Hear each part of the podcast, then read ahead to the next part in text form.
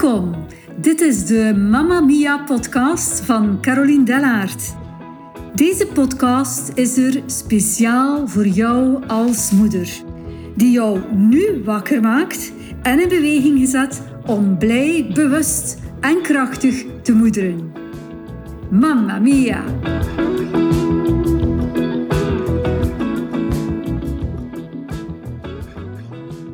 In een volgende reeks van zeven podcastafleveringen wil ik in dialoog gaan met zeven verschillende, unieke, machtig mooie moeders. Elk staat anders in het leven. Elk kent haar eigen uitdagingen. Elk volgt een eigen pad. Elk draagt een andere rugzak mee.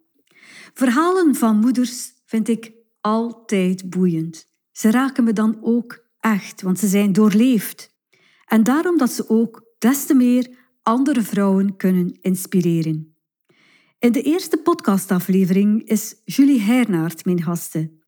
Zij vertelt over haar terugvinden van een van de belangrijkste vrouwelijke waarden, de vrouwelijke intuïtie.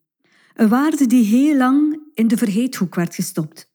Er werd meer aandacht gegeven aan alles wat ratio en wetenschap betreft, wat bewezen kan worden. Maar wat jij nu als juist aanvoelt, dat mag nu meer dan ooit gevolgd worden. Hier volgt het verhaal van Julie.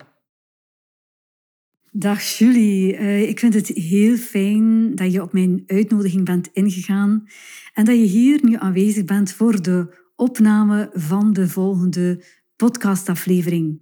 Ik heb jou gevraagd als mama omdat ik je eigenlijk een heel uniek persoon vind en een unieke mama. Ik wil je nu vandaag zitten gewoon ten opzichte van jou en spreken van vrouw tot vrouw, van moeder tot moeder. En wat we in ieder geval gemeen hebben, is dat we allebei vrouw zijn, dochter zijn van en moeder zijn van. Wat we hiernaast ook zeker gemeenschappelijk hebben, is dat we altijd proberen om ergens bewust in het leven te staan. En ook kiezen om verder te groeien in dat bewustzijn, alleen, maar ook samen, in ons gezin en in de samenleving. En eerst zou ik je willen vragen om je eens kort voor te stellen aan de mama's die luisteren. Dank u wel, Caroline, dat ik uh, hier aanwezig mag zijn vandaag. Uh, ik ga me kort even voorstellen. Ik ben Julie Gernaert. Ik ben 35 jaar. Ik ben getrouwd met Bavo Verstraten en ik ben mama van Esme. Esme is bijna vijf jaar. Ik heb Romaanse filologie gestudeerd en bedrijfskunde aan KU Leuven. En nadien heb ik een kleine tien jaar in de financiële sector gewerkt en sinds kort geef ik les in de derde graad. Geef ik Frans en ik geef ook Nederlands aan anderstaligen in het volwassenenonderwijs. Uh, ik heb een heel brede interesse. Ik lees veel non-fictie. Ik beweeg enorm graag en uh, ik ben ook graag omringd door mensen. Uh, ik ben ook een grote kletskous. dus het wordt uh, een fijn gesprek. Okay. Dat is misschien ook een van de redenen waarom dat ik je gevraagd heb, Julie. Maar een eerste vraag dat ik in ieder geval wil stellen is... Als mama, elke mama denk ik, is zoekende. En jij bent ook voor het eerst mama van jouw kind, van Esme in deze tijd. En alles is nieuw. En tegelijk weet jij, net zoals ik, dat de komst van een kindje bij jou als mama iets in hang zet, iets in beweging zet, waar dat je voordien eigenlijk nog niet van wist. En mijn vraag is, die ik nu aan jou wil stellen, maar ook aan elke mama hier zal stellen, is van, wat is tot nu toe jouw zoektocht geweest? En wat heeft die zoektocht jou nu al gebracht? Zoiets van, dat heb ik tot nu toe echt wel uh, gevonden als, als bewuste mama. En dat wil ik hier nu wel delen met de anderen. Ja, um, dan wil ik eerst en vooral graag iets delen wat ik proefondervindelijk zelf heb meegemaakt. Um, ik vind eerst en vooral dat ik enorm veel veranderd ben sinds ik uh, zwanger ben geweest en dus mama ben geworden. Het is zo dat ik uh, tijdens mijn eerste zwangerschap, uh, tijdens de eerste maanden, plots heel sterk het gevoel had dat mijn baby droevig was. Dat is een beetje, komt misschien heel vreemd over. Dat vond ik toen destijds ook van mezelf een raar gevoel. Maar ehm, ja, ik heb toen een afspraak gemaakt bij de gynaecoloog. Ik was nog niet op mijn eerste afspraak geweest. En wat bleek, ik had effectief een tweeling broertje of zusje van Esmee verloren. Dus het was toch wel enorm frappant, vond ik zelf, dat mijn gevoel klopte. Dat mijn mm. buikgevoel klopte. Um, het is ook zo, Caroline, een andere zwangerschap. Want ik heb eh, enkele miskramen nog gehad na de zwangerschap van Esmee. Bij een andere zwangerschap had ik op een nacht een droom gehad. En mijn partner had raar maar waar een identieke droom gehad, namelijk dat ons kindje overleden was. Nu, twee dagen nadien heb ik dan ook effectief een miskraam gehad. vond ik ook heel frappant dat dat is voorgevallen. En je moet ook weten, tijdens die zwangerschap uh, had ik mezelf ook heel vaak misproken. Wanneer ik wou zeggen van we moeten eens kijken naar geboortekaartjes, zei ik heel vaak tegen mijn man, we moeten eens naar doodskaartjes zoeken. Um, dus dat was heel raar, um, omdat het voor mij toch wel een teken was van een weten, onbewust het was precies of mijn lichaam wist wat er te wachten stond, wat er te gebeuren stond.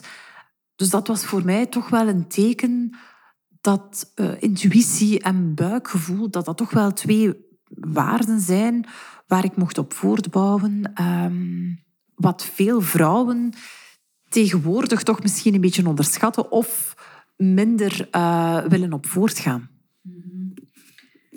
Ja, ik kan me heel goed voorstellen dat dat wel een stuk confronterend is. Zeker als je dan allebei die droom hebt. En dat je er wel een keer bij stilstaat. Hè.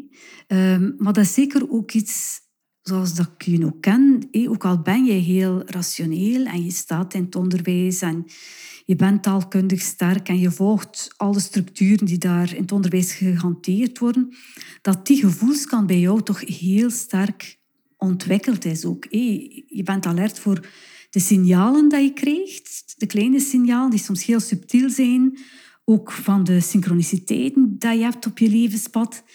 Je gaat je gevoel raadplegen, je buikgevoel, en je durft daar ook volledig op vertrouwen. Ik vind dat eigenlijk wel iets dat heel sterk is en waar ook wel andere mama's zeker een boodschap kunnen aan hebben. Ja, het is al zo, Caroline. Enkele maanden terug had ik ehm, een jobaanbieding gekregen. Ik mocht mijn contract gaan ondertekenen. Ik had een loonvoorstel gekregen.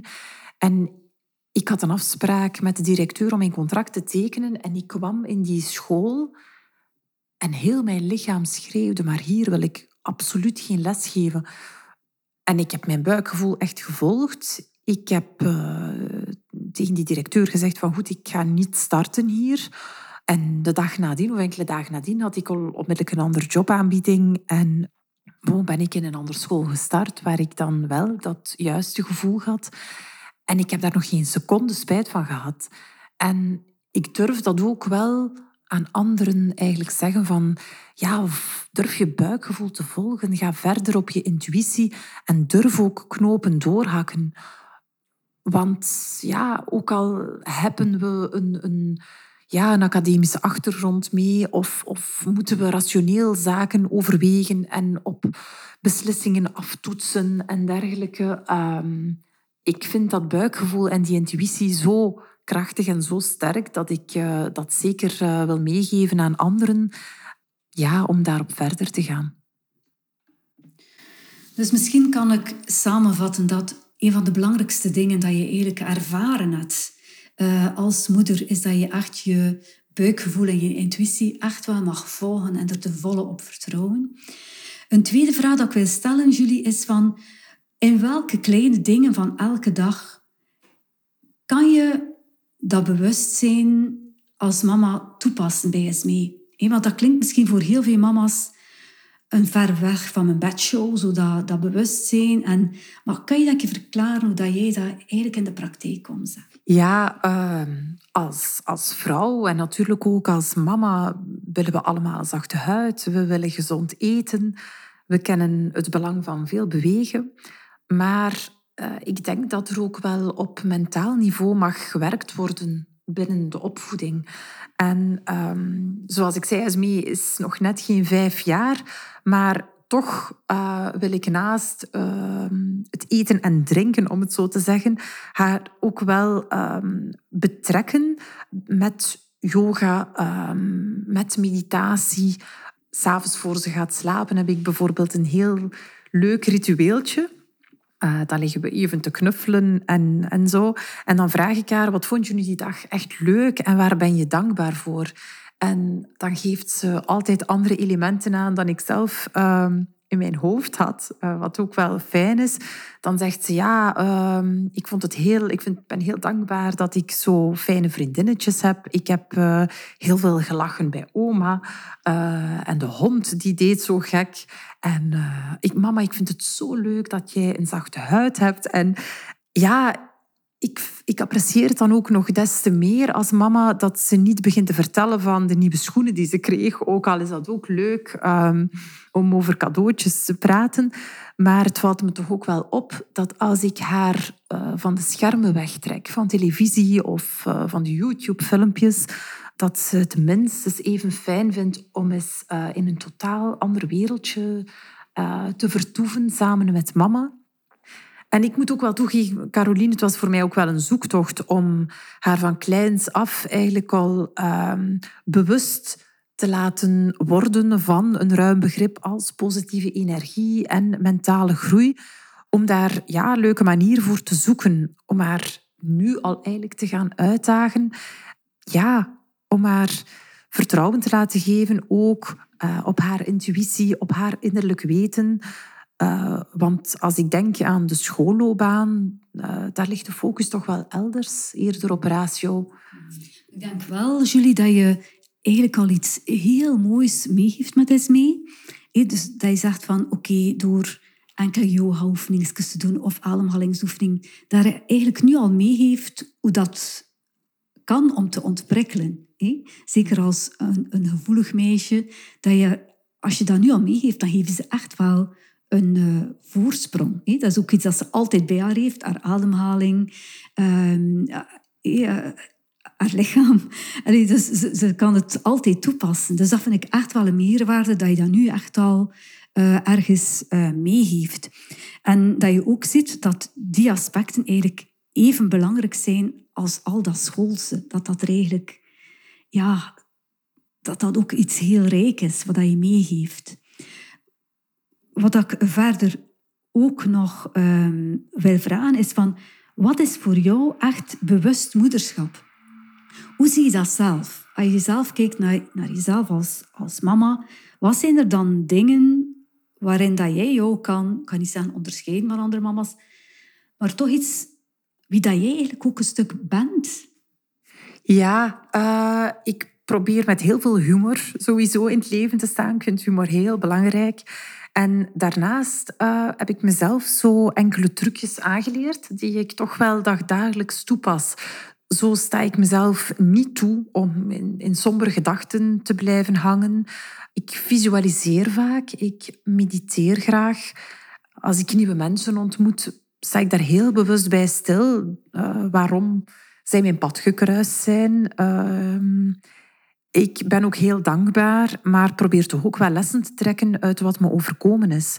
En uh, ik merk dat mij dat heel veel energie geeft om zo in het leven te staan en uh, niet in een klein hoekje te kruipen. Um, als ik denk dat vriendinnen mij zeggen van Goh, ik voel me echt niet goed in mijn vel, dan denk ik van oh, visualiseer jezelf eens. Hoe zou je jezelf zien als de beste vrouw, de van jezelf. Hoe ziet die hieruit? Wat doet zij dagdagelijks? Met wie komt ze in contact? En dat zijn heel kleine oefeningetjes die je toch wel een stapje verder brengen. En ik denk dat dat ook zinvoller is uh, dan zomaar in een hoekje weg te kwijnen of, of negatief te doen. Dus ik denk dat dat toch wel kleine trucjes zijn waar je mee aan de slag kunt en uh, die heel zinvol kunnen zijn. Hoe dat ik je ook vooral ken, Julie, is dat um, ook wanneer dat je mij soms een keer geraadpleegd hebt, van, dat je ook wel echt naar die diepte durft te gaan. Dat je durft te kijken in die spiegel van het verleden en dat je ook sommige dingen echt wel durft uh, te herbekijken, te herzien, ehm, te herformuleren. En dat vraagt eigenlijk echt wel ook wel moed om dat te doen. Maar ook wanneer dat je dat niet doet, dan kunnen er zich ehm, onbewuste zaken of patronen, overtuigingen of gewoontes gewoon zich blijven herhalen en nog altijd de dag van nu uh, beïnvloeden. Dus ik vind dat het ook wel een deel is van jouw bewustzijn als vrouw en als moeder. Ja, ik, ik denk, ik merk soms dat mensen heel gemakkelijk zeggen, ah, maar dat komt door mijn opvoeding. Ja, uiteraard, we, mogen ons, allez, eigenlijk, ja, onze ouders zien we, zien we heel graag. Maar toch moeten we ook eens zaken durven herbekijken en herevalueren. En daar ons eigen flauw aan durven geven, ons, ons eigen inbreng. En ik begrijp dat dat, dat dat moedig is. Ik vind dat zelf ook. Maar uh, ook naar de volgende generatie toe uh, vind ik het belangrijk dat, dat dingen opgelost zijn, dat die een plekje hebben gekregen en uh, dat die ook benoemd uh, zijn geworden op een of andere manier. Maar ik vind het goed om zaken af en toe te herbekijken en ja, daar een nieuwe elan aan te geven. Oké. Nog een andere vraag die ik jou graag zal stellen, Julie, is zo... Wat zijn die dingen waar dat jij in de loop van de dag kracht uit haalt? Dus niet alles gaat vanzelf. Het is niet altijd koek en ei. En het zijn een keer moeilijke perioden. Uh, het leven is ook één aaneenschakeling van veranderingen. Wat helpt er jou om daar te blijven staan als hey, verschillende Ah ja, je verschillende labels dat je hebt als, als vrouw, als partner, als mama. Wat helpt er jou in het leven van elke dag?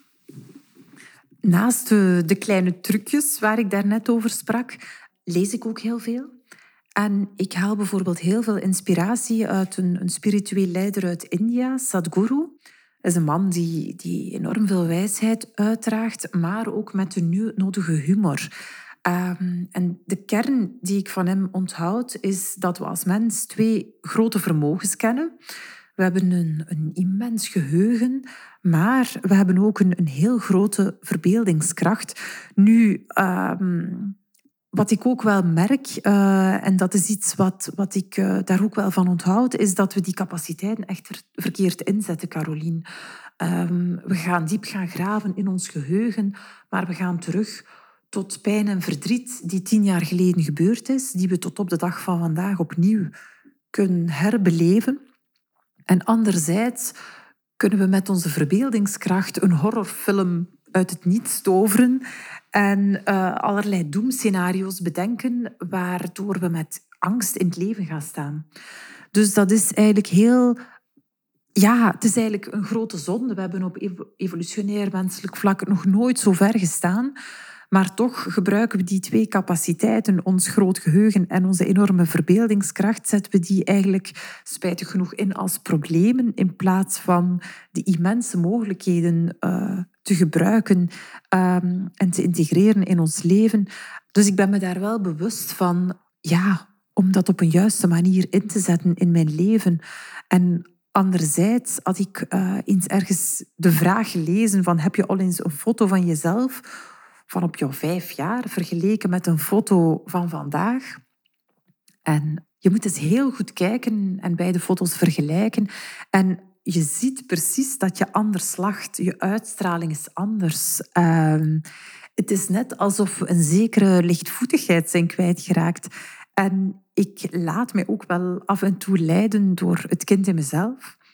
Ik vind... Uh, als we denken aan de manier toen we kind waren, dat we heel intuïtief leven. Uh, we leven in het moment.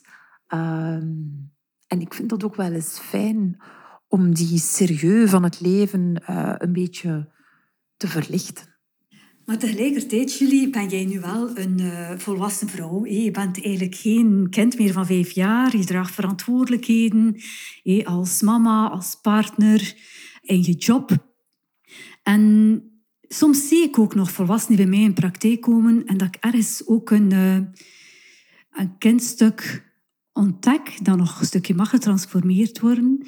Uh, maar in feite ben jij nu wel de volwassene van uh, 35. Maar inderdaad, ik vind wel, en denk, ik hoop, ik wens dat je het altijd mag bewaren, is dat je echt een innerlijk contact blijft hebben met dat innerlijk kind, met die blijheid. En ik denk ook, de keer dat je dat pad van bewustwording haalt, dat je echt wel dat innerlijk kind mag meenemen op je ladder naar boven. Dat dat echt ook wel nodig is. Maar soms dat dat nog kan zijn dat er dan nog een, een stukje van dat innerlijk kind nog mag geheeld worden. Maar ik denk dat een keer dat je, dat je daar doorheen bent, en daar heb je al heel veel werk in gedaan, dat je echt heel, maar ook heel goed bezig bent. Een volgende vraag dat ik wil stellen is, wat, wat is echt een waarde dat jij wil meegeven aan mee in uh, de opvoeding en misschien ook wel een stukje in, uh, ja, in je job van het onderwijs. Daar geef je waarschijnlijk ook onbewust heel veel dingen door. En daar ben ik ook wel benieuwd naar.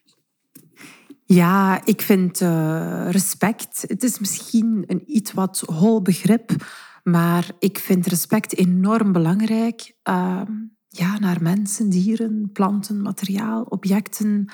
Uh, als je respectvol omgaat met zaken, denk ik dat je al een heel eind komt. Dat je al ja, ver komt in het leven. Uh, en daarbij vind ik beleefdheid heel belangrijk. Ik vind dat een heel mooie waarde. Als je beleefd bent naar anderen, dwing je respect af ook. En um, ja, win je ook snel vertrouwen van mensen. Dus dat is toch wel een, een belangrijke waarde die mijn partner en ik zelf willen meegeven aan uh, ons dochter. En anderzijds uh, hoop ik uh, dat ze later ook zal zeggen... Ah, maar mama zei altijd, vertrouw maar op je buikgevoel. dus um, ja, het blijft toch terugkomen. Ja, ons leven is eigenlijk een aaneenschakeling van beslissingen nemen. Kleine maar ook grote. En ik denk dat het heel veel rust brengt als je, als je mag vertrouwen op je buikgevoel. En als je zegt van kijk, ik ga gewoon mijn intuïtie volgen. Uh, misschien is dat ook iets van mezelf dat terugkomt. Uh, ik kon vroeger heel moeilijk beslissingen nemen. En misschien was dat omdat er een disbalans was tussen ja, uh, beslissingen nemen op basis van ratio, om het zo te zeggen. Uh, en ja, je buikgevoel dat daar tegenover staat. Uh, dus ik, ik wil dat zeker meegeven aan mijn dochter van volg gewoon je intuïtie. En ja, ik merk ook in het onderwijs uh, dat heldere communicatie ook wel een, een derde pijler is die ik enorm belangrijk vind. Zaken op een directe, open, eerlijke en beleefde manier communiceren. Maar ik merk ook, nu ik zelf voor de klas sta, uh, dat er toch ook wel een diepere laag is in communicatie. Je ziet mensen, je hoort mensen, maar je mag ook soms wel eens dieper graven, denk ik. Uh, en dan bots je toch ook wel op heel mooie, mooie dingen en waarden. Ik denk dat uh, heel belangrijk is dat je ook als leerkracht eh, bij de kinderen die voor je staan, ook die andere waarden kan zien. Dus dat je ook die waarden van respect, beleefdheid eh, opmerkt. Maar net zoals dat ik ook bij jou bepaalde waarden en ook talenten uh, opmerk dat jij diep in je draagt. En zoals dat je misschien weet, zijn uh, talenten juist die dingen die door anderen opgemerkt worden, maar van jezelf vind je dat heel normaal en kijk je erover, je doet het automatisch.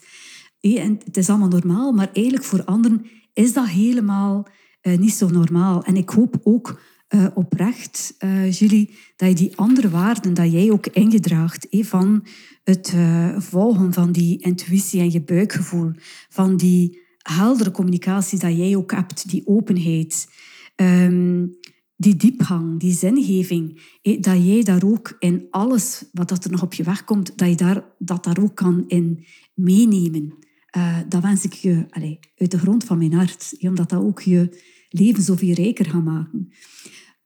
Als je zegt van wat wil ik nog uh, meegeven aan Esmee, dan denk ik dat jij en Bavo ook wel de liefde voor de natuur willen meegeven met haar. En dan denk ik ook aan jullie project dat je hebt in, uh, in Spanje, uh, waar je misschien ook iets meer nog kan over zeggen.